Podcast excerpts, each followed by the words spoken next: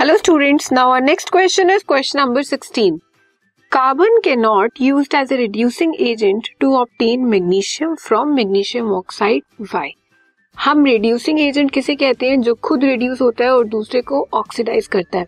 तो कार्बन हम क्यों नहीं यूज़ करते? जब मैग्नीशियम को एक्सट्रैक्ट करना होता है किसमें से? मैग्नीशियम ऑक्साइड में से।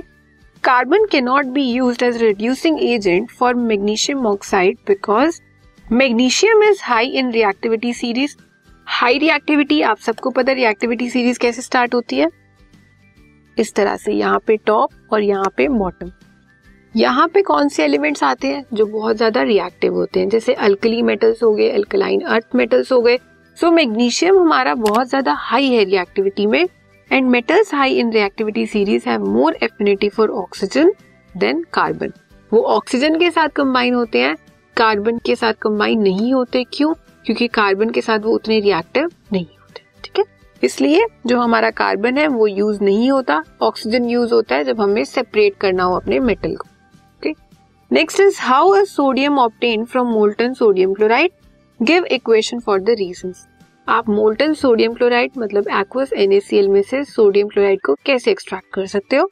So sodium can be obtain from molten sodium chloride by electrolytic process इसमें क्या होता है? एनएसीएल का एक्वा सॉल्यूशन लिया जाता है। उसमें हीट पास करते हैं। मतलब उसके अक्रॉस आप वोल्टेज को अप्लाई करोगे। एक कैथोड होगी, एक एनोड होगी। इम्प्योर मेटल आपका एनोड से होना स्टार्ट होगा और कहाँ डिपॉजिट होगा? कैथोड पर। क्या होगा आपका? प्योर मेटल सोडियम और कौन सी गैस लिबरेट होगी? क्लोरीन गैस ठीक है अब हम देखते हैं कि एक्सट्रैक्शन कैसे होती है मेटल्स की। How is copper obtain from it sulphide ore और क्या होता है जिसमें वो मेटल वो एलिमेंट बहुत ज़्यादा क्वांटिटी में हो? आपको कोई सल्फाइड ओर दिया है किसका? कैल्शियम कॉपर का। आपको उसमें से कॉपर को एक्सट्रैक्ट करना है। Give equation for the reaction तो ये कुछ स्टेप्स में हम परफॉर्म करते हैं। आपको ओर दिया। आप सबसे पहले क्या करोगे? ओर में से गैंग पार्टिकल्स को सेपरेट आउट करोगे। Removal of gangue particles that is impurities of sand and rocks ठीक है? नेक्स्ट स्टेप में क्या करोगे? In extraction of the ore which can be done by simple heating in presence of air जो आपको ओर मिला है एयर में हमारी क्या है? ऑक्सीजन आप उसे हीट करोगे, वहाँ पे आपकी ऑक्सीजन उस मेटल के साथ कंबाइन करेगी और क्या बनाएगी? कॉपर ऑक्साइड यहाँ पे हम कॉपर की बात कर रहे हैं।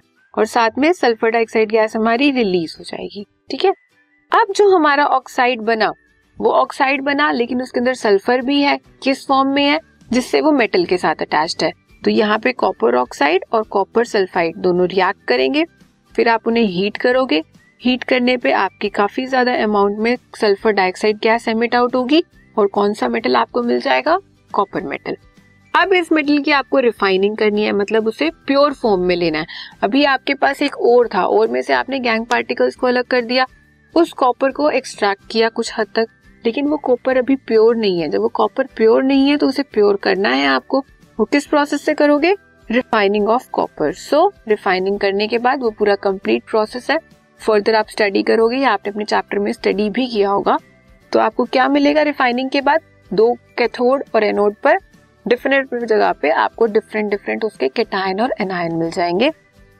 So copper and sulphide ores को आप इस तरह से उसमें से सेपरेट आउट कर सकते this podcast is brought you by hub hopper Shiksha Abhiyan अगर आपको ये पॉडकास्ट पसंद आया तो प्लीज़ लाइक शेयर और सब्सक्राइब करें और वीडियो क्लासेस के लिए शिक्षा अभियान के यूट्यूब चैनल पर जाएँ।